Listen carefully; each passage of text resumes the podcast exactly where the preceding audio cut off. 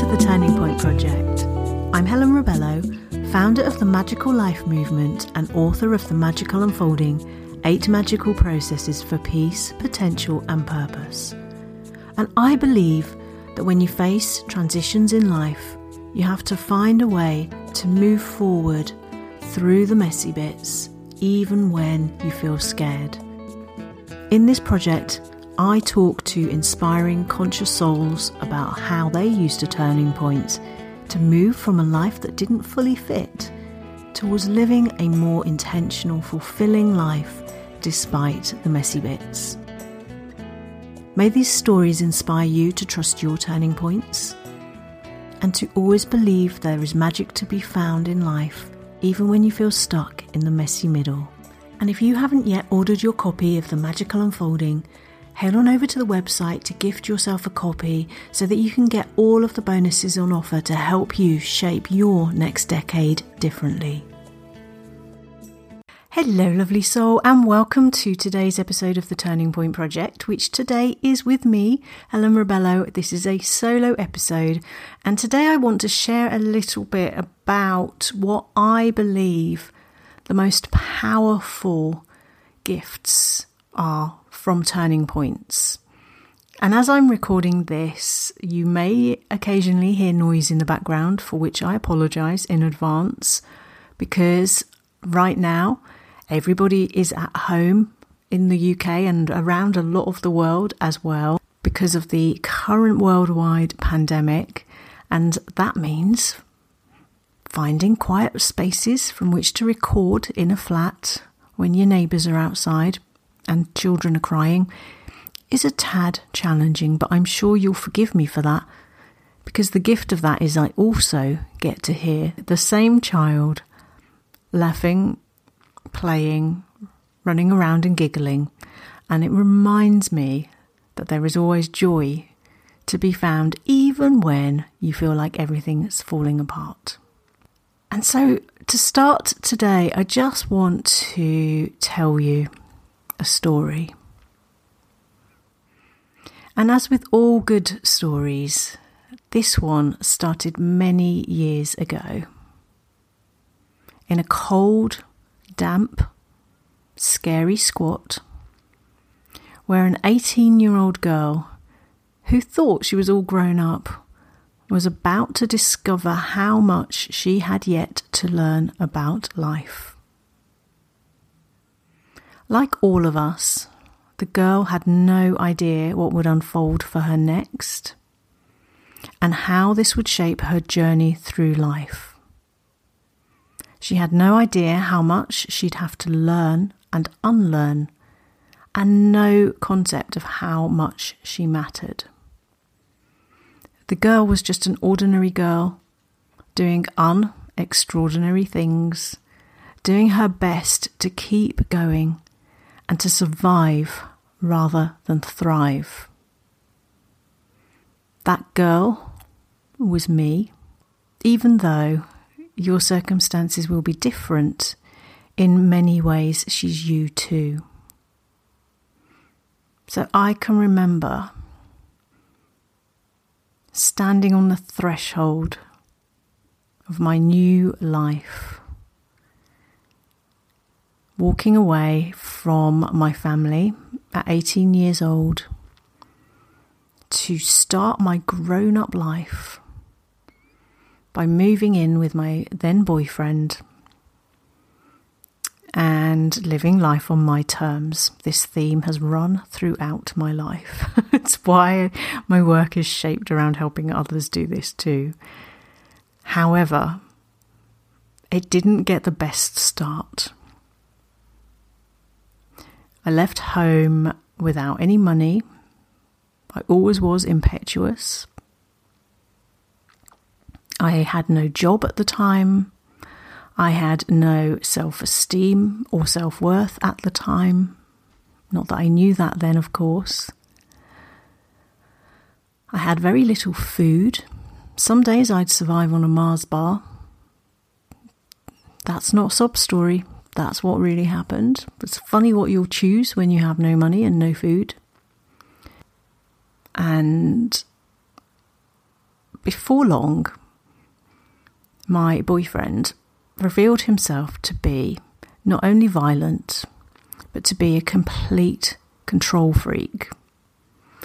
And the transition was so subtle from being this loving person who gave me the love I was really craving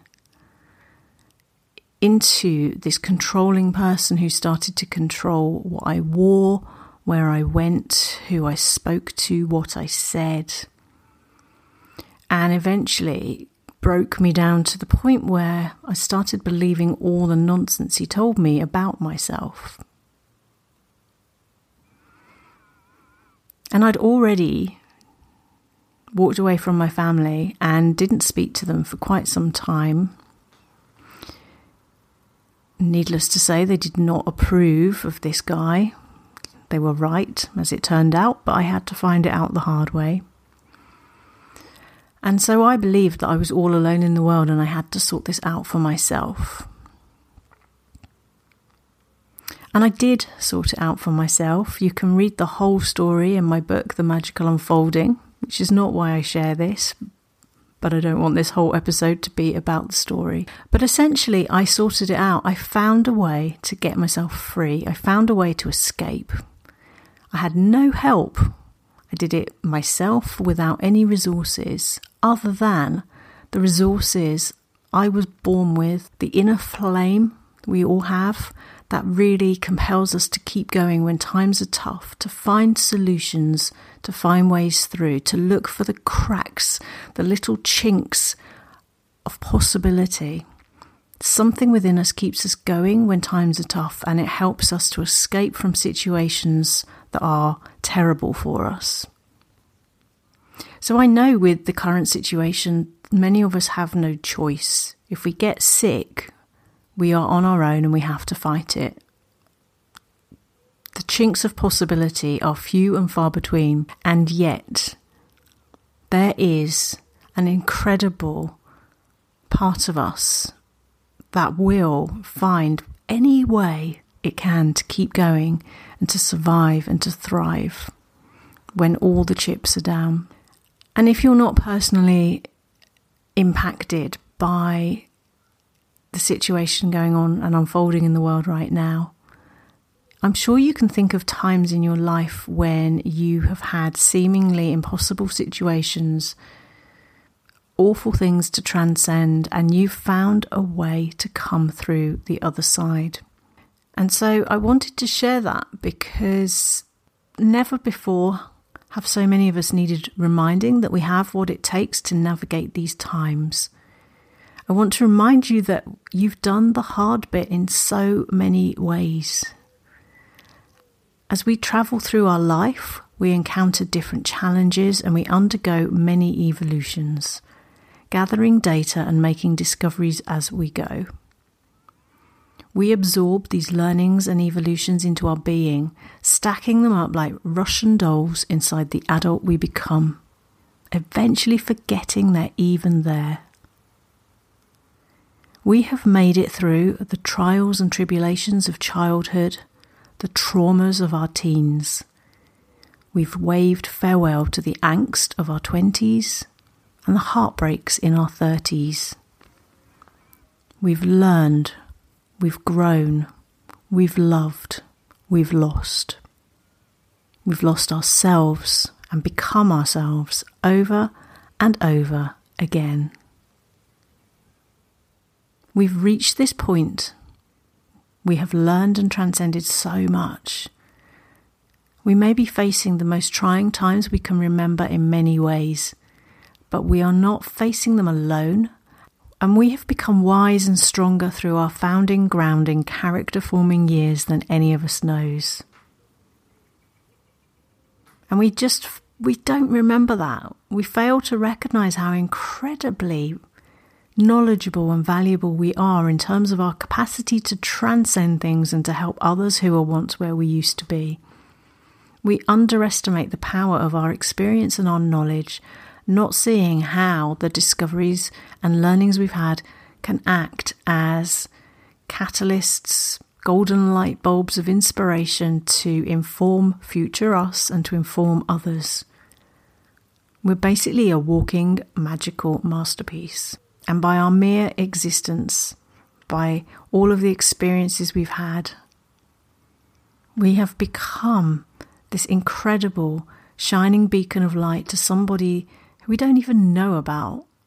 And our ability to transcend the lessons we've faced, the trying times we've had, really does make us so much stronger than any of us actually realize. So I believe that turning points are opportunities to step more fully into life and to really recognize who we are and to start owning that. They are also opportunities to embrace the journey, not focus on the destination. And in a world that feels often overwhelming, unpredictable, and crazy, we could all use a reminder about the power of hope, possibility, and magic, because it is there, hiding in the cracks of chaos, and there are gifts to be found in the messiness of life. Especially the gift in the messy middle that we're all experiencing right now this pandemic, this crisis. So, the word crisis has been misrepresented in motivational circles as meaning opportunity when written in Chinese. The truth, according to Victor H. Mair, a professor of Chinese language and literature at the University of Pennsylvania, is that a crisis is a crucial moment in time when one needs to be especially wary. And so the gift of this moment, this crisis, this pandemic, is actually, in my opinion, that it reminds us what our most valuable commodity is, and it reminds us to be wary of wasting that gift.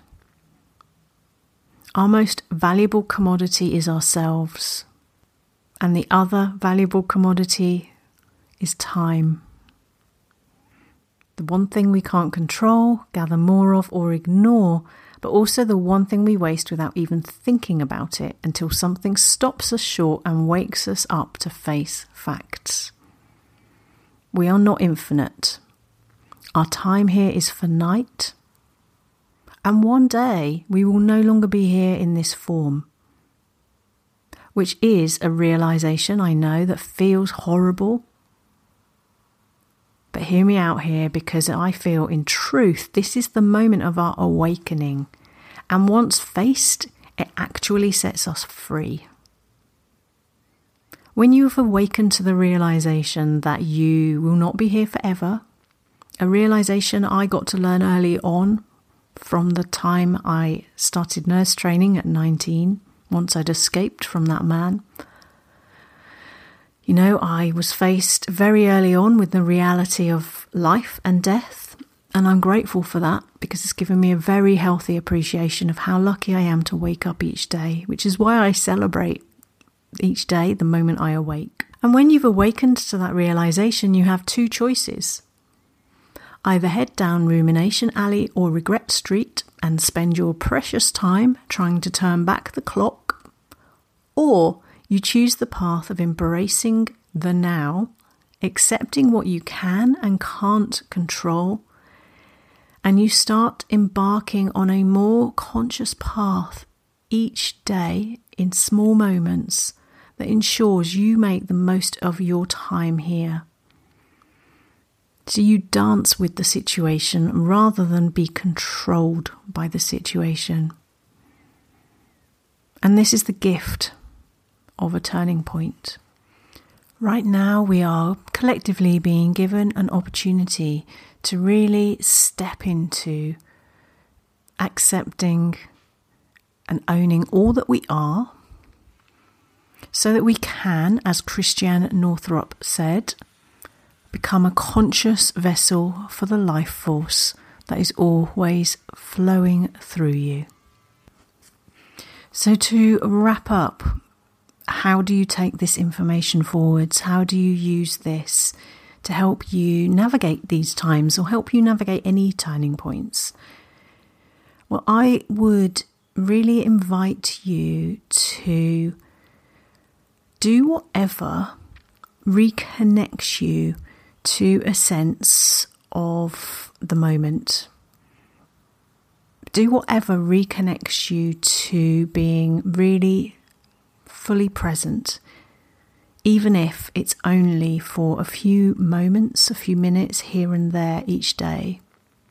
Because you will find that when you reconnect to the things that make you feel more present, that bring you into the here and now, your capacity to find solutions for anything that you personally are dealing with right now will be much greater.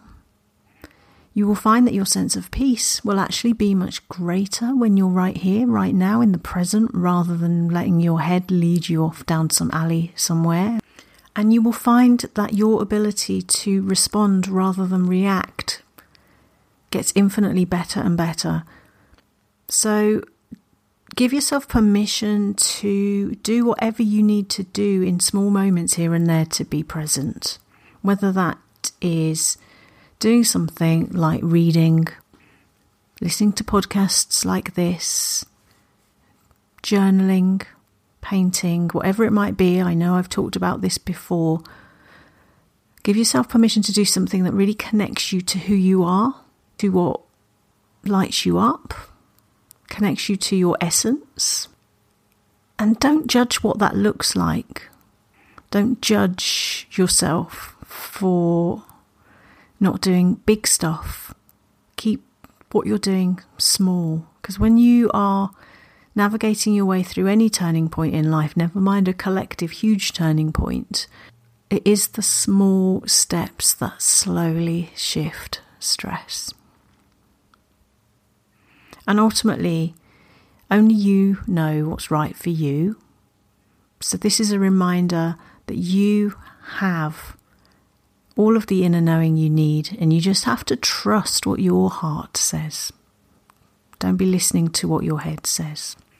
So, I really hope this helps. I hope you found something useful in this episode that will help you navigate each day forwards in a more compassionate, loving way that recognizes who you are, the journey you've had to this point, and all that you still have to offer.